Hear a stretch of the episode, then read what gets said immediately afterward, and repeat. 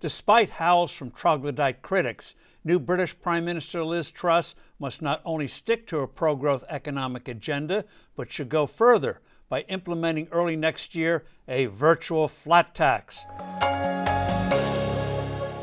Hello, I'm Steve Forbes, and this is What's Ahead, where you get the insights you need to better navigate these turbulent times.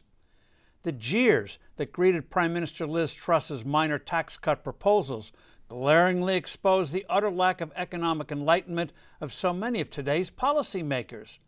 Instead of retreating, she should double down. Britain's economy is a basket case, with prospects even more dismal than troubled Italy's.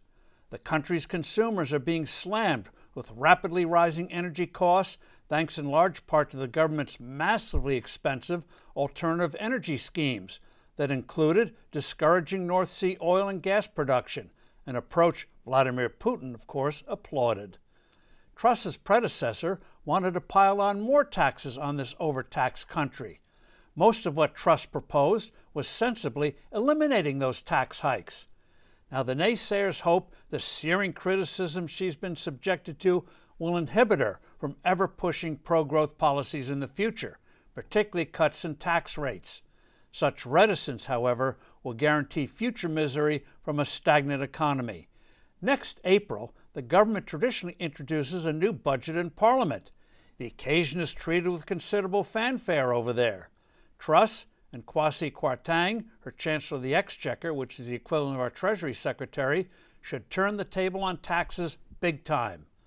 Most people there are in the 20% tax bracket, what is called the standard rate you reach the standard rate after an exemption of about $14,000.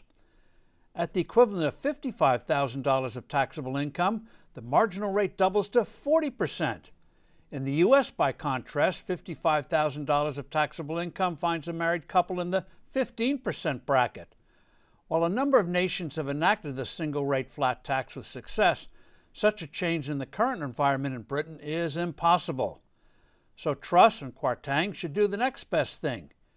They're already cutting the 20% to 19% of the standard rate. They should also, however, double or triple the bracket to, say, $165,000. In addition, they should also make it clear that that ban will be substantially expanded in future years. This way, they can get a flat tax in all but name. Truss and Kwarteng understand what all too many economists have forgotten, if indeed they ever knew it, the taxes are price. The tax on income is the price you pay for working. Tax on capital gains, the price you pay for the risks that work out. The tax on profits, the price you pay for success. If you lower the price of those good things, you'll get more of them. Raise the price, you'll get less of them. So simple. Hundreds of years of experience prove this repeatedly, time and time again. Yet sadly, it is ignored time and time again. For a while, the government of Truss and Kwarteng will be alone, but events, unfortunately hard events, will give them more and more company, including eventually the United States. I'm Steve Forbes. Thanks for listening. Do send in your comments and suggestions.